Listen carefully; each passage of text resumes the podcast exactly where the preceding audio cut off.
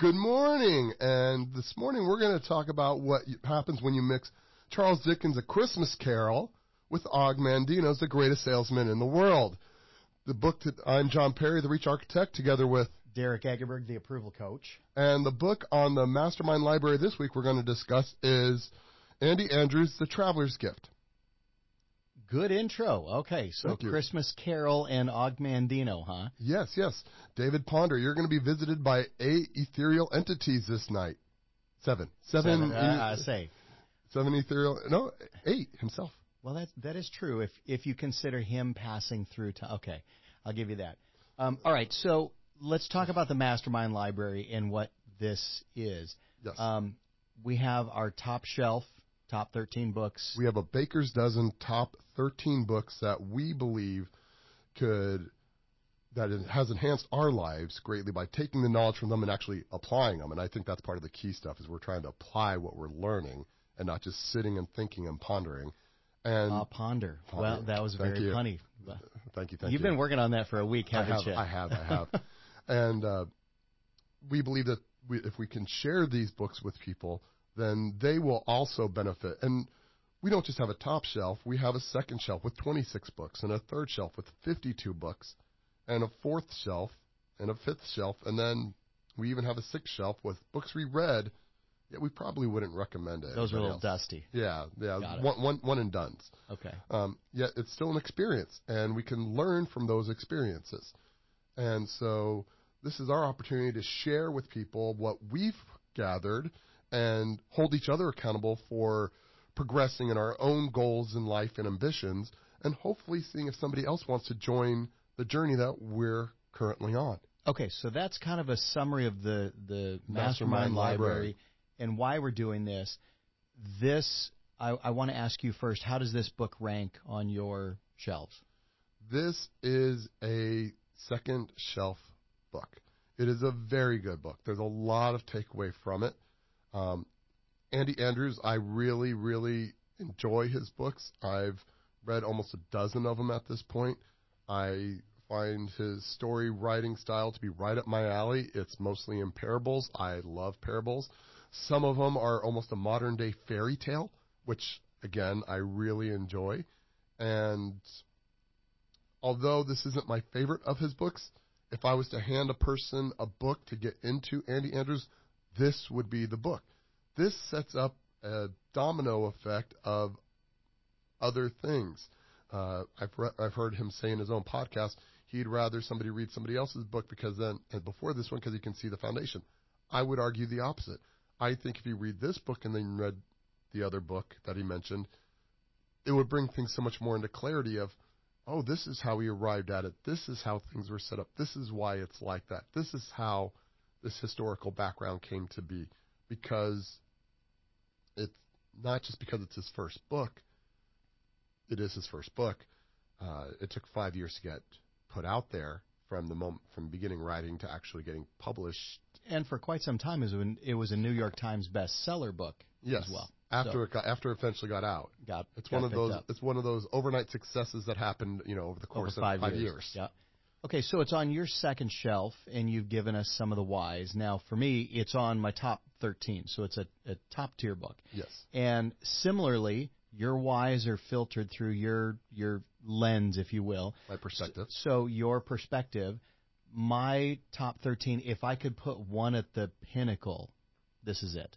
And and partly for me is because you you talk about the parable and the decision making. So we'll get into the book, but none of the other books that we read matter if we're not in personal control, in my opinion. Mm. So for me, looking at this as it's all about your mental state, it's your personal decision making, it's your willingness to continue. That has, to, for me, the reason it's on the top 13 and actually could be at the precipice of that if there was a number one is because without that personal responsibility, which is one of the things that he's going to talk about, nothing else matters in in my library, if you will. So I can't say in my book because none of them are our books. Yeah. Um, so I think Andy Andrews did it exactly right. And let's talk about from an author's perspective. If you understand his journey, it sounds a lot like David Ponder's journey, the the main character here. you know, down and out and having some real life struggles. And one of the things that I've heard Andy Andrews say over the years is if life is just a lottery ticket and it's just a crapshoot if you're going to win or not, then maybe I should punch out. Mm-hmm. And that was his mindset for a long time. And so you can see a lot of those traits with, for everybody's benefit, again, David Ponder, the hero of our journey, if you will, um, has some life events and is downtrodden and thinks that one of the ways he can protect his family is maybe check out. And you know, I, I sympathize with people who have to make those decisions and um, struggle with the dark side. And I know you've talked about struggling with the dark side of the mental states yes. sometimes.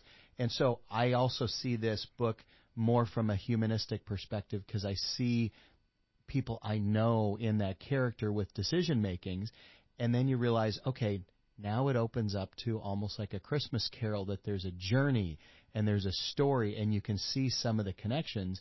Um, but it really is a a journey of seven characteristics that we all should embody if we want to grow as human beings and become leaders of our groups, our families, our tribes, our, our whoever it is, our communities. Mm-hmm. So very much enjoy Andy Andrews' writing style in this. Yeah. So, um, let's talk about the the character development.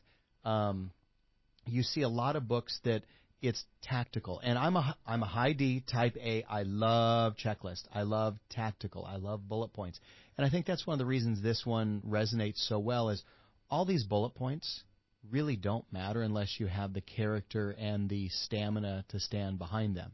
And so when you say the first decision, so yes. David Ponder goes and meets which historical figure first? He meets Truman first, uh, right before he walks into his meeting with Churchill and Stalin um, to basically make the world changing decision to drop the bomb. So for everybody who's not read the book, again, so we have a life lesson teaching book yes. that goes through a parable teaching moment, all with some fantasy of meeting a historical character, soon to be seven historical characters, that help teach him things in a non threatening, non you must do this way. It's always David's choice, it's always the main character's choice. And that's part of it, is just actually having the autonomy to realize it's making his own choices. He's not mm-hmm. coming along for a ride. He's an active participant in his own life and the realization of he is an active participant in mm-hmm. his own life. So when when David is meeting Harry Truman yes. and you're at the the meeting, the secret meeting where they were deciding whether they should drop the bomb or not to end the war. And the the way he writes Harry Truman is he doesn't want to be there. Harry Truman doesn't want to make the decision, but it is his ultimate authority to save X number of lives based on this decision. And what he teaches David is the buck stops here. You can't pass the buck. And so at some point, everybody has to take control of their own situation. And I love the, the thought of you can't say it's not my fault. Everything is your fault. It may have been a decision 10 years before, mm-hmm. but it is your fault because your situation led you to where you got. And even if you said, well, you know, somebody won the lottery, they did make the decision to go buy the ticket. They did make the decision to go drive there. Mm-hmm. And I'm not saying go risk money on the lottery, but if you made the decision not to go buy a lottery ticket, you're probably not going to win. So the buck does stop there. I think in a more apt moment for what we're talking about, it's your decision to pick up a book and read. It's your decision to hone a skill. It's your decision to join a civic organization and do something good for the community. Mm-hmm. It is your decision to invest time and energy into your career. It is your decision to invest time and energy into your family. People wonder why their kids don't love them, why they're estranged from friends, When's the last time you picked up a phone and called them? When's yeah. the last time you went to their soccer game? When's the last time that you complimented them on doing something well instead of criticizing them for doing something that wasn't the way that maybe you would you would have done it. So the buck stops here. Great great decision as far as I'm concerned. Yes. And so here's how the story envelops is you have David who has some life challenges, thinks about checking out, and it's it's very much the um, the Christmas story. Yes. It's it's very much a wonderful life story. Mm-hmm. And so, uh, very a wonderful life story mm-hmm. when you think, okay, I'm going to check out, and then you get to see what life would be like without you. But he's learning these decisions along the way. So he finishes with Truman as the yes. buck stops here, and then he's transported somewhere else. Back in time uh, to the Council of Solomon, King Solomon. Okay, and so King Solomon, two things that that we picked up from there is number one, seek wisdom, which is the main thing that he's talking about. Um, but I love the servant leadership mm-hmm. and talking about how you know he was there to hold the door. He was there to do things for his his community, if you will, because as the book puts it, is when you start acting like a leader, somebody else becomes the leader. When you're acting like a servant, you can still be the leader. Um, and again, just that seeking wisdom. John, why do you read so many books now? Out of the Mastermind Library, how many books have you um, digested over the last, let's say, two years? Over 500 easily, maybe 550. Okay. That is uniquely different than the John Perry of 10 years ago. Absolutely. What has made John Perry seek wisdom? I was tired of being stuck in certain situations, certain situations that I acknowledge I put myself in. Either my business was prog- wasn't progressing as much as it could have been, my mental health wasn't progressing as much as I was hoping it would be, my uh, I was relying upon others instead of working through issues myself. Uh, I was probably passing more blame than I should have. Uh, it was a, more of a reflection inward on what I could change. And realistically, especially in this world, you can only affect you and the situations immediately around you. You could participate in larger vehicles. Just had an election, you can go out and vote. At the end of the day, is my one vote going to make a huge difference in the outcome? Probably not, but I participated in the system. Today, though, if I choose to eat versus not eat, is that going to affect my personal outcome? Yeah. Absolutely. I can choose what's going on with me and around me. And eventually, hopefully, my influence of what I believe is right and true will spread and create a ripple effect like a, throwing a rock in a pond and have long lasting uh, iterations. If you believe that, then go back to your one vote, your one thing it really does make a difference because everything, and that's one of Andy's things for later, is everything you do matters now and forever and has those rippling effects. It it may affect your kids, it may affect your grandkids, it could affect all of your staff, which may be the one person you affect affects somebody 10 steps removed mm-hmm. and that changes things hugely so True. the the seeking wisdom again what's what's interesting on the journey and that's one of the reasons this is is book number one of one, if you will, but on the top 13, is it's that, okay, the mastermind library was the brainchild of you and I to seek wisdom. It yes. was to really selfishly build ourselves first and then maybe make a difference for other people as as they come along. And I know you've had other people read books. I know you give out a lot of books. Mm-hmm. So I you. give out a lot of books, and I'm encouraging lots of other people to read. Um, and so that seeking wisdom is I need to seek more wisdom to help other people gain wisdom, and you can't force it. And just like what King Solomon was showing, is it really is a servant way to make it happen. You can't force somebody seek the wisdom, but you can encourage them to continue the journey. Mm-hmm. And if they find it quick, great. And if it takes a lifetime to find that journey, great as well. Yeah, isn't it Zig Ziglar who said that um, you can get whatever you want as long as you can help everyone. You, you can have anything in life that you want as long as you help enough people get what, what they, they, want. want. Mm-hmm. So servant leadership yep. in its finest. Very much. Okay, so he finishes with King Solomon, and for everybody again, the the precipice with this is you read the decision. So at the end of these two, Truman and King Solomon, he is given a scroll, he's given a parchment, something Written. that that written that embodies this message. Message. And it's a long, well crafted message in most of these. reiterated one point over and over again. Again, kind of like uh, in The Greatest Salesman by Og Mandino, Mhm. these points of uh, affirmations, almost, if you will. Uh, and I'm I'm wondering. We'll get around that to the end. Which one came first? No, no, no. Uh, I'm, I'm I'm now thinking about putting this in a different perspective. Um, kind of like in Og Mandino, they say to to do each one for 30 days. Mm-hmm. I'm now wondering if I did each one of these on a different social media platform each day. So, like, take the first one. I will do a video to Facebook today. I will handwrite it and post it to Instagram tomorrow. Exactly how how would that affect my mood at the end Yeah. of? Well, he does, and one of the things that he talks about in the book, which we should get to later, but we'll do it now, is he talks about taking each one of the decisions and reading it morning and evening Mhm. for 21 days. Yep. And so you think, my goodness, 21 days with seven decisions, that's a lot. It is. And and at the same time you go, it really isn't in the course of your lifetime. You've been around for how many days, you know, Mhm. not just years, but how many days? Okay, it's not that much.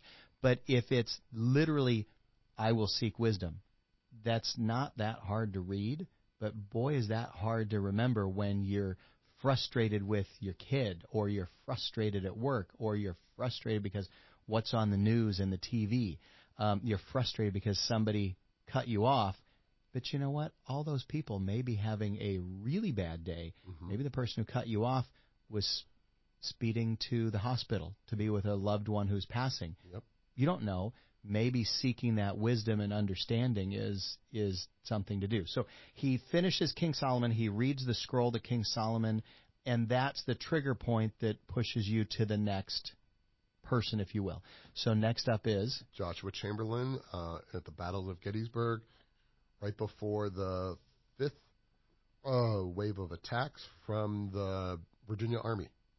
So it's interesting. Did you know who Joshua Chamberlain was prior to this book? I absolutely had no clue who Joshua Chamberlain is, and I will bet you did not either. Not a single clue. And so, one of the things that I really enjoy about this book is the historical figures. They're not made up figures. The, these are people who existed in history. Yes. Um, and so, when you do a little bit of research on Joshua Chamberlain, he really is the guy that, when Andy Andrews puts out there, won the war for the Union Army.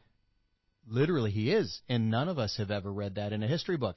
Never in my entire course of, of whether it's grade school, middle school, high school, college, after college. Nowhere have I ever heard the name Joshua Chamberlain. But when you see, okay, here's the decision maker that is helping, not the decision maker, it's the character who's helping David Ponder realize a decision.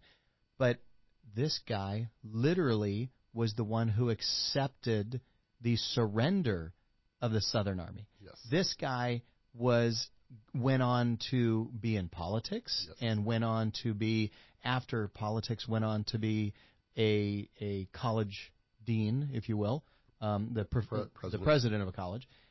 You think I've never heard of this guy, and yet here Andy Andrews effortlessly it, it appears Weaves this guy in to a story and helped two ding dongs who live in Yuma, Arizona, to understand here's this historical figure maybe we should have known more about because of his hmm decision. So his decision is what? His decision was when he was amassed with uh, the truth that there he's being outnumbered, probably several people to one. They cannot extend their line anymore. They are down to less than two rounds of ammo per man. Uh, his options were pretty much surrender, run, uh, or charge. And he opted to not flee, to not surrender his post because that was not his job. He was assigned a task to to hold. So he yelled out, "Bayonets!" Put them on and charged. And the Virginia Army was so in shock they assumed that Reinforcements reinforcements were there and they must have now be overwhelmed, and bef- and they didn't want to lose any more lives either, so they just gave up and they rounded up uh, printers over three times the amount of soldiers that they had left, and that was truly the most pivotal moment of the Civil War. If it wasn't for that moment, the United States would not probably be as it is today. It might be two countries, it might be three countries, and uh, But for the decision, so his decision is to take action, to take action. to to, to do something, and not just uh, sit and wait or, or make a decision. Uh, there was um, Colin Powell has a thing that he talks about his 40, I think 40 70 rule. hmm He will never make a decision with less than 40% of the information because then you're just guessing. Um, he will never uh, make a dec- uh, he will always make a decision with less than 70% of the information because then if you it's, uh, more than 70 you probably made a decision already you're just stalling to, Mhm. for confirmation or something so a, a good leader you're never going to have the full picture you got to do the best with what you can and that best with what you can if it's between 40 to 70% of the information available you have enough Take to, action. to, to take action So here, Joshua Chamberlain, outnumbered, staring down death for he and his men, but has a task where he is the extreme edge of one of their flanks yes and cannot let the Southern Army outflank them because then if, if the troops got in behind him, It's all is over. lost.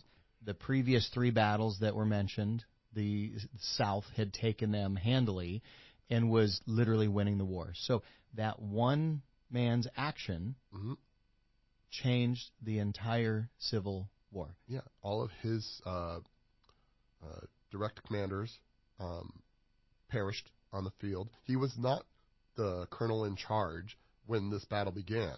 He is the colonel that was found out he was in charge moments before this fifth round of attack, and that was his decision to make. So here's here's for me the interesting thing again, doing a little bit of research on the the character. Yeah. Um, I've had the pleasure of going to some of the military academies. Um, not because I went as a student, but just touring them. Let's be fair.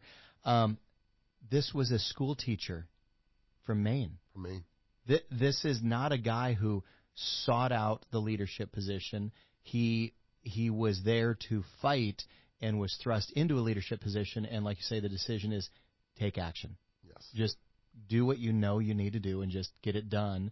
Um, and it seems like such a simple concept. But John, how many times in your business have you not taken the action that you needed to? How many times in my business have I not taken the action that I needed to? That we were waiting for more information, hoping something would be different, you know, assuming that maybe it would change later. No, there's there's things, whether it's buying equipment, retiring equipment, hiring people, letting people go, all of those action things, sometimes we just sit back and wait.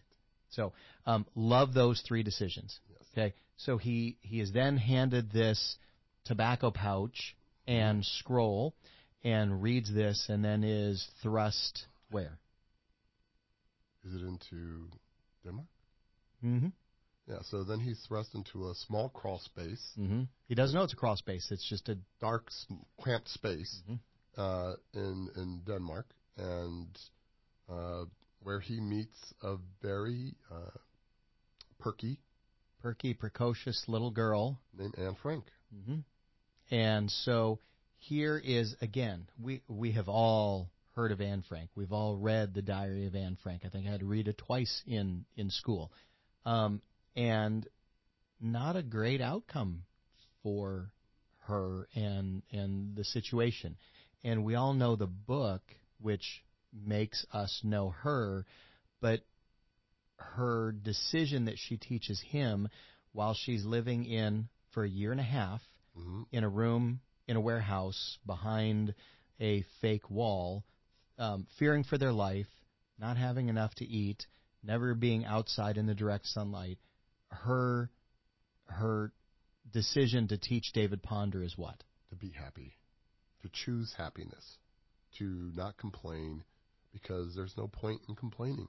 Every day she can have a positive outcome and be grateful for what she has, or she could choose to wallow in pity and she chooses to be grateful that she's alive, she's with her family, that someone is bringing them food, that someone brought them some clothes, that she can look out a window against her father's wishes and at the corner at, at the corner and see what is going on, that she can dream, that she can envision a life for herself in the future and what she wants. And so here's for me I, I, I blur the lines because I'm not really sure how much of these small details are historically accurate and how much is author embellishment. Yes.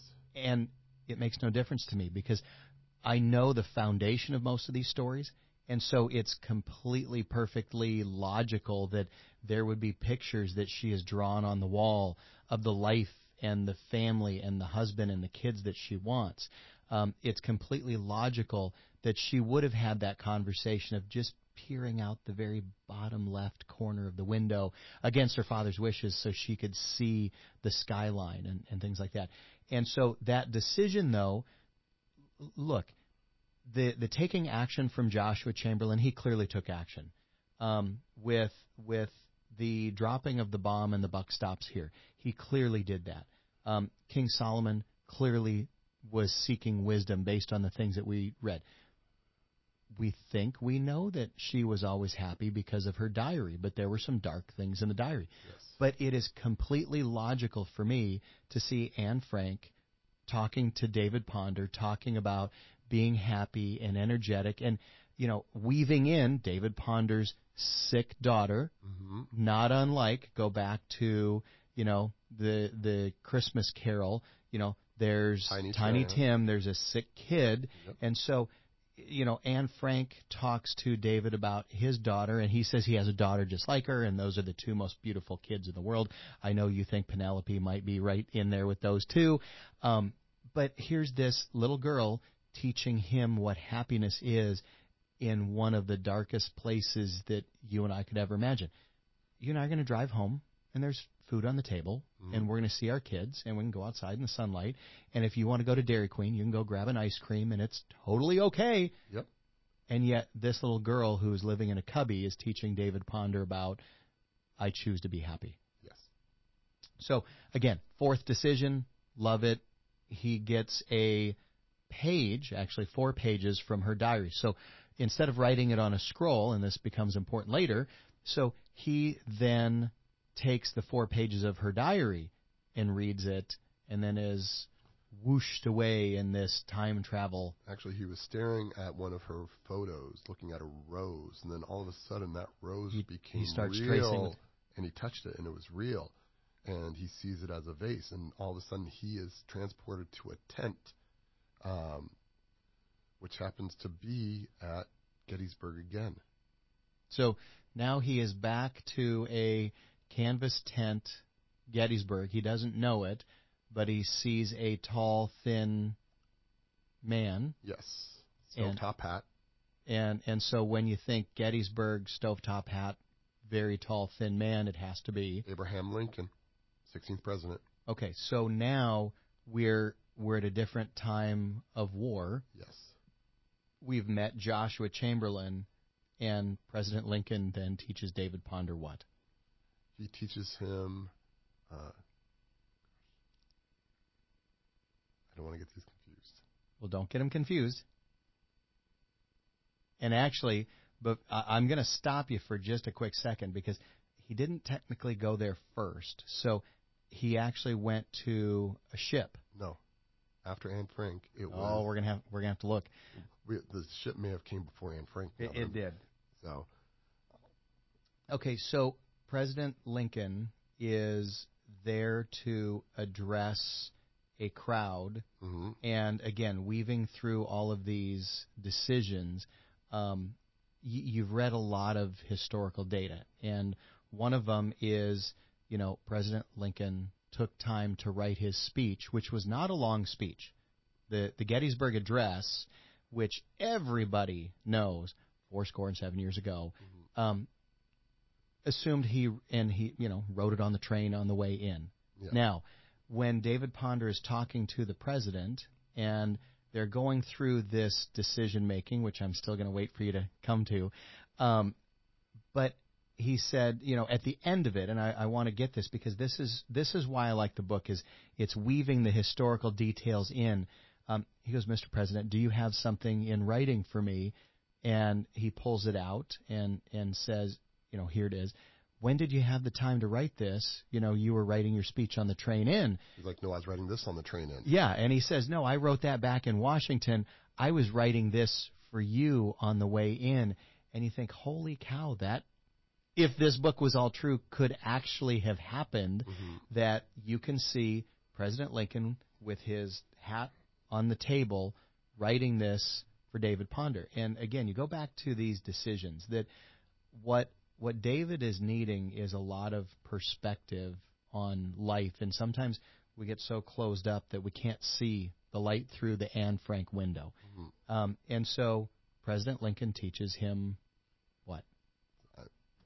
I, I'm going to. Now, I'm hold- blanking on the words. You, well, you're gonna you're gonna stop, and I'm gonna say, here's how much. Give me that. So here's how much I like the book. Is Andy Andrews actually has some additional materials, and so I figured instead of waiting, you know, some of these things that you can actually go buy from Andy Andrews' store, I went and bought, and because he summarizes some of these things, and so the decision is what? I will greet this day with a forgiving spirit. and I- and, I and see, I was right. See, number four came first. But Yeah. um, so I will greet this day with a forgiving. um, his point to David Ponder was what? And and I do appreciate you not wanting to get it wrong, Wrong. how to say it. And so part of it is some of the things that we read, we read through our own filter that you may read it and go, well, that's not really what he was meaning. No, that's No, I think it's. I mean, it, it's all perspective, like you Mhm. said, and I mean, we hold on to so much.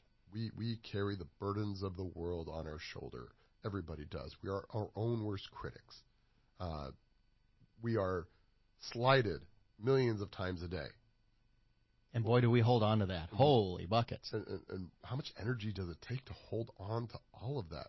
So it makes sense to want to forgive those, and you, people don't have to ask for forgiveness to be forgiven. The guy who cut you off earlier, who might be on his way to a relative sick in the hospital, hmm you can forgive him, and he doesn't even know he did anything wrong, and that's okay. We don't have to hold on to the negativity, and most importantly, and I know that I'm a very harsh critic of myself. You just got to sometimes remind yourself to forgive yourself because you are not perfect. Those those are the two t- key takeaways for me. Is number one, um, people don't have to ask for forgiveness. You can Just give it. give it, and it, it's that gift. Um, you know, watching the news media, it is so obvious that we expect people not only to say "I'm sorry," but then we say, "John Perry, would you please forgive me?" Okay, now that guy is deserving of forgiveness because he asked for it and he apologized. No, no, that's not what any of the books or teachers have ever told us. Nobody has to say, I'm sorry, please forgive me, and then somebody pulls out the magic wand and says, Okay, I magically forgive you. It's, I will greet this day with a forgiving spirit. Yes. And how many people have we begrudgingly held on to forgiveness, whether it's friends or coworkers or a random stranger or our parents or our grandparents? Or clients. um, all of that, and then beyond the forgiving others, like you said, we need to just forgive ourselves once in a while or all the time. Look, I I try to do my very best, and when my best isn't good enough, I generally don't forgive myself because I'm pissed that I didn't get something done, or I'm mad that I didn't get something done on time. Sometimes we punish ourselves Mhm. accordingly. And by punishing ourselves, we also may be inadvertently punishing those around us, and nobody has a clue why. and sometimes the the things that we don't see. So again, forgiving ourselves. Have you ever known anybody to commit retail therapy, where they go shopping? Well, there's quite a few people we know who commit retail therapy. Okay, and so you know they're they're not forgiving of something, so they have to go buy things to make themselves feel better. Or how about food therapy? Mhm. You know, I'm so depressed, or I'm not forgiving myself. I need to go eat more, and that satisfies me in a different way. And I'm not saying either of those are wrong, But there's people that, you know, maybe don't need the extra shopping or food, but they don't see a way out. That's the only way they can make themselves feel good because they haven't forgiven themselves for something else. So, um, really enjoyed that takeaway. And again, the historical perspectives of seeing the bodyguard come in and, and the process and hearing the sounds and, and being described the smells of the area. Andy Andrews really does a great job putting the fictitious book in place so you can mentally see the whole thing. And, and keep in mind, when he wrote this book, the internet isn't like it is now. This is over 20 something years old. So he actually got a lot of this from books, checking out from the library, picking them up. Weirdly enough, had to do a lot of research. Yeah, and, and not as easy as typing it into, you know, Google or some other similar, Right. or Ask Jeeves or Alta Vista, because they weren't there. Boy, yet. you're going in the Wayback Machine Well, now. This book's more way back than that. Yeah. So let's let's go back because I want to make sure, and they there is an order, but they don't have to be in order. They do not. That's that's the beauty with these seven decisions. So he is then transported, and he winds up on a boat. A boat in the middle of the ocean. N- no idea who, what, when, where, why. And for everybody's benefit, um, one of the fictitious things in the book is he is able to speak the languages And of the understand them. people and Yeah. understand. So when he goes in and meets King Solomon, clearly King Solomon was not speaking English. No. Okay. Um, so as you go down this road, the person in the boat last i i pronounces it Colum, hmm okay, and didn't know who that was for the first few minutes, and then he finds out it is whom, Christopher Columbus. okay? And so the decision that Christopher Columbus, they're in the middle of the ocean, and he's he's seeing a a polite mutiny. It's not really a you know a, a draw your swords and mutiny, but his crew is frustrated and wants to go home. They want to They're- go home. They're done. And in the story, you hear Christopher Columbus talking about every day, we're going to see land. We're going to see land. land. I, I can see it. We're going to see land. And the crew finally says, I've had enough. I'm done. And what, what happens? He said, We have only about 10 days worth of rations. We are 64 days out to sea. If we turn around and go back now, there is zero chance that we're going to do it. If we go forward before these rations run out, we will see land. And so with that decision, he calls it, I will have a decided heart. Right. And you can see, um, and I've seen various iterations of this from, from Andy Andrews over time, but the decided heart is, I have a path, I'm committed to it, I believe in my journey so much that I'm going to bring you all along with me. Mhm. Even if you can't see the destination, I can see the destination. And again, one of the reasons I love the book is that's not unlike the journey that I believe we're on here with our business, you're on with your business. Yes. Look, there's people that don't see what Imaginary Friends and, and Print Zoom is, what this journey is. And I can see what the Reach Architect is behind it and what your real journey, your real passion is. Yes. And I know that there's people that don't understand what the home loan perspective is, but I want people to learn how to play Monopoly with real properties and how everybody can become financially independent, if you will. But it's that my decided heart doesn't have to be your decided heart. Correct. My path is set, and so is yours. And that decision of I will have a decided heart, which then leads into the I will have a forgiving spirit and things like that. Again, amazing all the way down, and that's just six. That's six. Okay. So now now we've gone through six real historical characters. Yes. Now, he is then transported to a seventh, which is whom? The archangel, archangel Gabriel. Gabriel. So, for those that believe, real historical character. For those that don't believe and, and have not embraced that, it may not be a historical character, but he still weaves this in in Mhm. exactly the same story and fashion. And so he then meets the Ar- Archangel Gabriel, and they have a discussion of what? uh, possibility, uh, and things that have not happened, things that have not happened because people gave up a little too soon. People, uh, he's, you know, as fantastical as the idea of archangel, archangel. Mm, that's a tongue twister for me. Archangel Gabriel is, whether again faith or not, uh, it is of a magnitude. This place that he got whisked to is equally of a fantastical magnitude. It is everything that was going to be, but somebody stopped short. Everything from a cure to certain types of cancers, to certain types of bicycles and medical devices, to pictures of people that would have been if Had you. just gone a little bit further with it. So for everybody who's listening again, he winds up in what I would uh, call a giant warehouse with tons and tons of rooms. I mean, you can't. I I can't conceive of how big it it would have to be, but literally floor to ceiling, top to bottom, all the way through, things that could have come to fruition had people just continued without exception, Mhm. and that is the decision that he is trying to to give David Ponder is just continue, go, don't stop. And I've heard people over and over in in lifetime say it, and I think one of them is Les Brown that goes and visits the like a cemetery, and he hears the ghosts of things that have not come to pass, saying, "We came to you with a vision, and you let us die before becoming real." And similar story is he sees a picture of two kids Mm-hmm. that as he realizes they would have been his two kids, but he chose not to do things early enough in life. And, you know, that kind of hits home because how many decisions have you made that you stopped short, that you didn't chase all the way through? How many have I stopped short? You know, even this mastermind library, could we have done this years ago?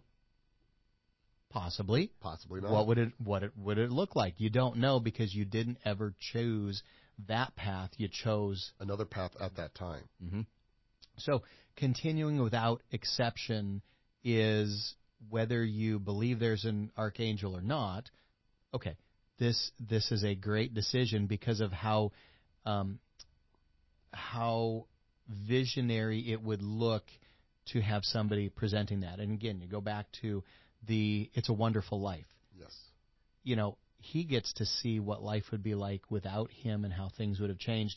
This is the opposite. What could have been if you just persisted much more, not the negative if you weren't there. Finding a way when there is no other way.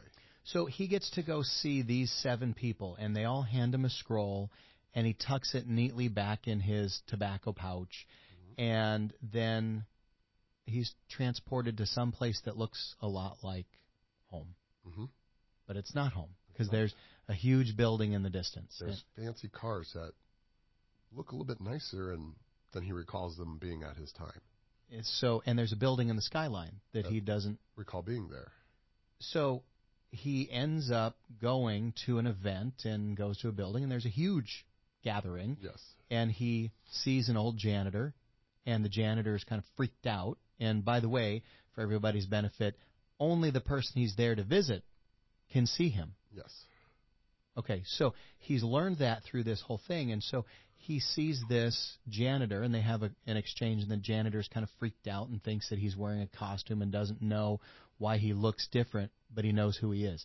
And he goes in, and really, this janitor let him into a building that let him in to see what his future could be like if he just followed these seven decisions. And it's interesting that he chose this janitor to meet and greet and be the only one in that time to see him because the janitor was so happy to meet David Ponder. hmm And you figure out that David Ponder and his wife and his kids have become community heroes and become people that really helped change the direction of this group because he then from stage he starts watching himself give this speech and reiterates these seven decisions. Hmm very cool way to sum up the seven decisions, watching yourself put them into action and use them. And so again, for me, type A, high D personality, love checklists, love systematic things. This is a very easy way for me to read and go, wow, there's some decisions I need to put back into here and I need to focus on this before worrying about a checklist over here or a formula over there. And I think it's very easy to get lost in, John, you're not a bullet point kind of guy. I am not. So there are a few books that you like the bullet points out of because it gets you out of your comfort zone. And I think that for me is one of the reasons that I really love how Andy Andrews wrote this this life changing story that is truly a story, but it is really seven decisions that we all should chase to grow with. Is kind of where I would go with it. Um, so he sees himself. Anything you want to talk about seeing really the eighth person, but Well, it's what- not a decision. Well, the thing is, this, as he's elder Ponder is speaking, he says it's only been nine years. Nine years since the moments of this journey started for him. And his situation financially, socially, economically, everything has changed about as drastic as possibly could happen. So, uh, the one thing I take about that in between reading in between the lines is if you implement these kinds of things, this doesn't have to take 20, 30, 40 years to change your life.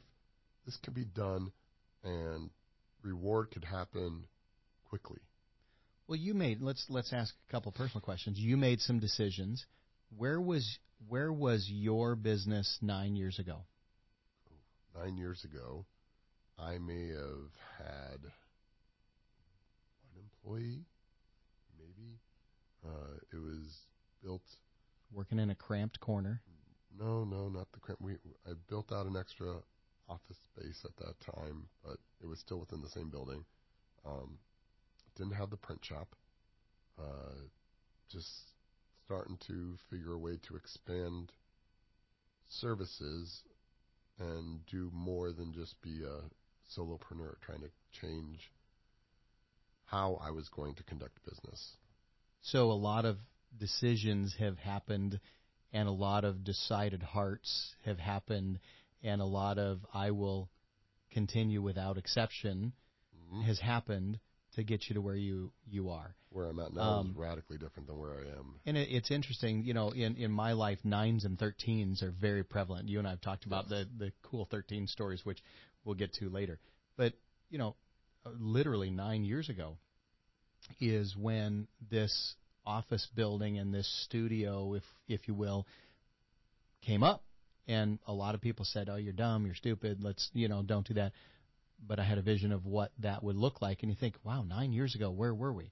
you know, renting a small little room over here and not really seeing what this journey could be, but you make a few different choices and it's amazing what you can put together. absolutely. And some of it's just dumb luck.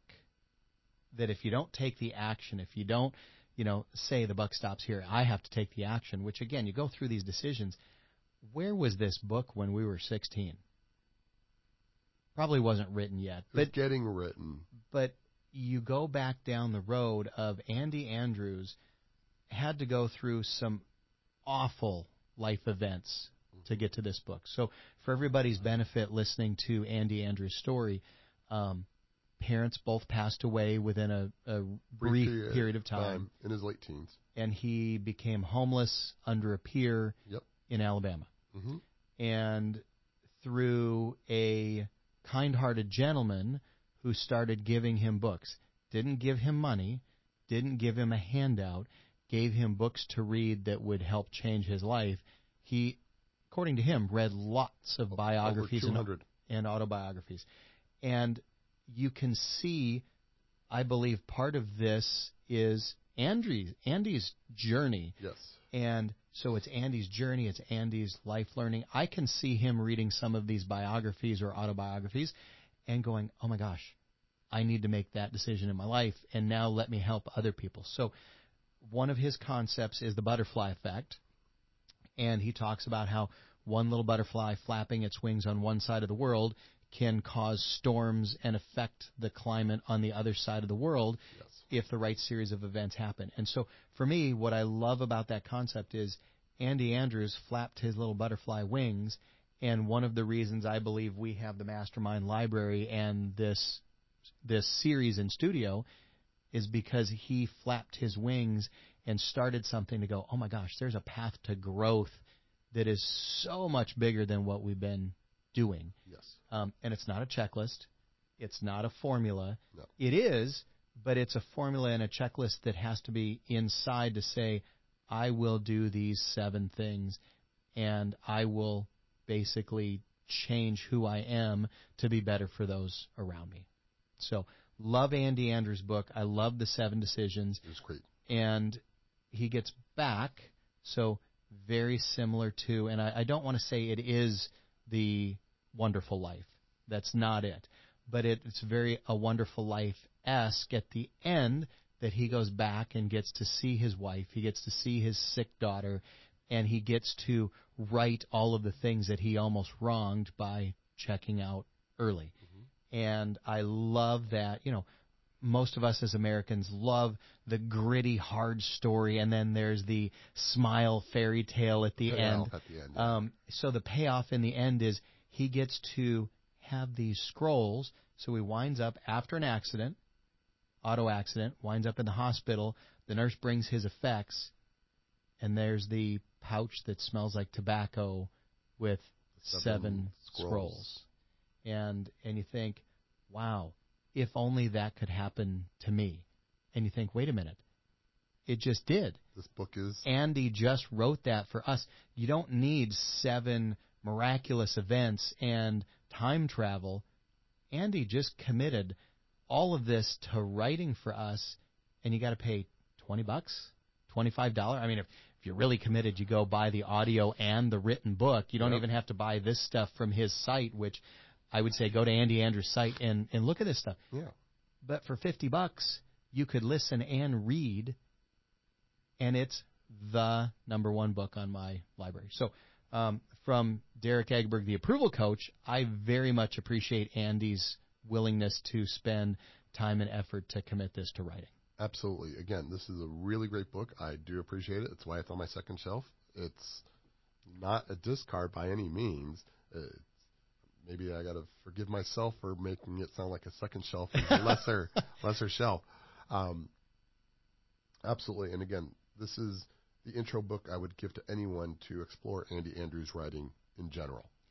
How many you've given these out? Yes. Okay, I, I have committed myself to this book enough that I've probably bought, if it's not 200, it might be 250 of these, oh. and given them out. You know most of the people I consider influential people, I've given one to. Everybody who's ever worked for me has had one.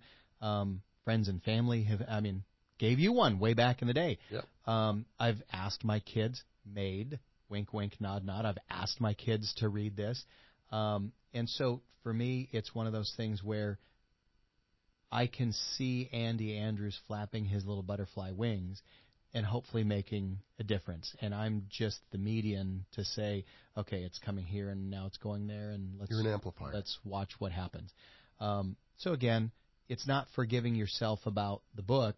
This is where you think it should be based on where you need to be in life. And what I appreciate about the Mastermind Library is books can change. And based on where your needs are in life and your growth opportunities, sometimes it's going to go from shelf three to shelf one and sometimes you literally are going to have to make the hard decision to go, well, it's not on one, it's on two. Well, maybe it's now on three because I've got other things going on. And so it's not unlike a library that you say, hey, I'm going to go check this book out. You know what? There's thousands of books in a library that you've never touched. And there's thousands of books that you probably touched throughout your course of school that you took, you read, or you skimmed, or you you told your teacher you read and you put it back and you never really did anything. Yep. So it doesn't matter where it is. If it's on your number two shelf, cool, it's on your number two shelf. Um, but for me, I love the thought that a school teacher from Maine can win the Civil War and legitimately give us these United States that we still are so thankful for. Mm-hmm. Um, and so I will always listen to a teacher from Maine from here on out. Well, if you like that, then remember uh, in the sequel, there was the Distinguished Gentleman. Well, don't. But, but, that's for another day. That is for another day. So, any last thoughts on Andy Andrews or the the Traveler's Gift? Uh, read Andy Andrews. I encourage it. Uh, I really like uh, his Joan, the Noticer, the Jones series of books. Uh, Just Jones is my favorite one. Yet again, I feel like there's a certain order in my head that may not match for other people to get there, but that is my favorite book of his. So, for everybody's benefit, again, there's there's at least another dozen books that that. Andy has out, and you know, learn about Andy's story. Very, you know, dark in some places, but very cool story. But I believe, like you, you have to read this book first because Yes. it it tees up all of the others. And so there's some great books that we'll talk about Andy Andrews coming down that that pipe, if you will. But for me, the Traveler's Gift has to be the number one you read for Andy Andrews because you don't get some of his story writings and you don't get some of the the things behind it because he weaves these things into all of those other books, sometimes very obviously, sometimes, Sometimes very subtly. very subtly. Um, but from Derek Egberg, the approval coach, Andy, thank you so very much for writing Thank this you. book. John Perry, the Reach Architect, thank you again. Uh, we look forward to uh, hearing what you have to say about this book or anything else. Uh, leave comments in the messages below, and uh, we will see you next time from the Mastermind Library. Signing off for now. Have a good one, everyone.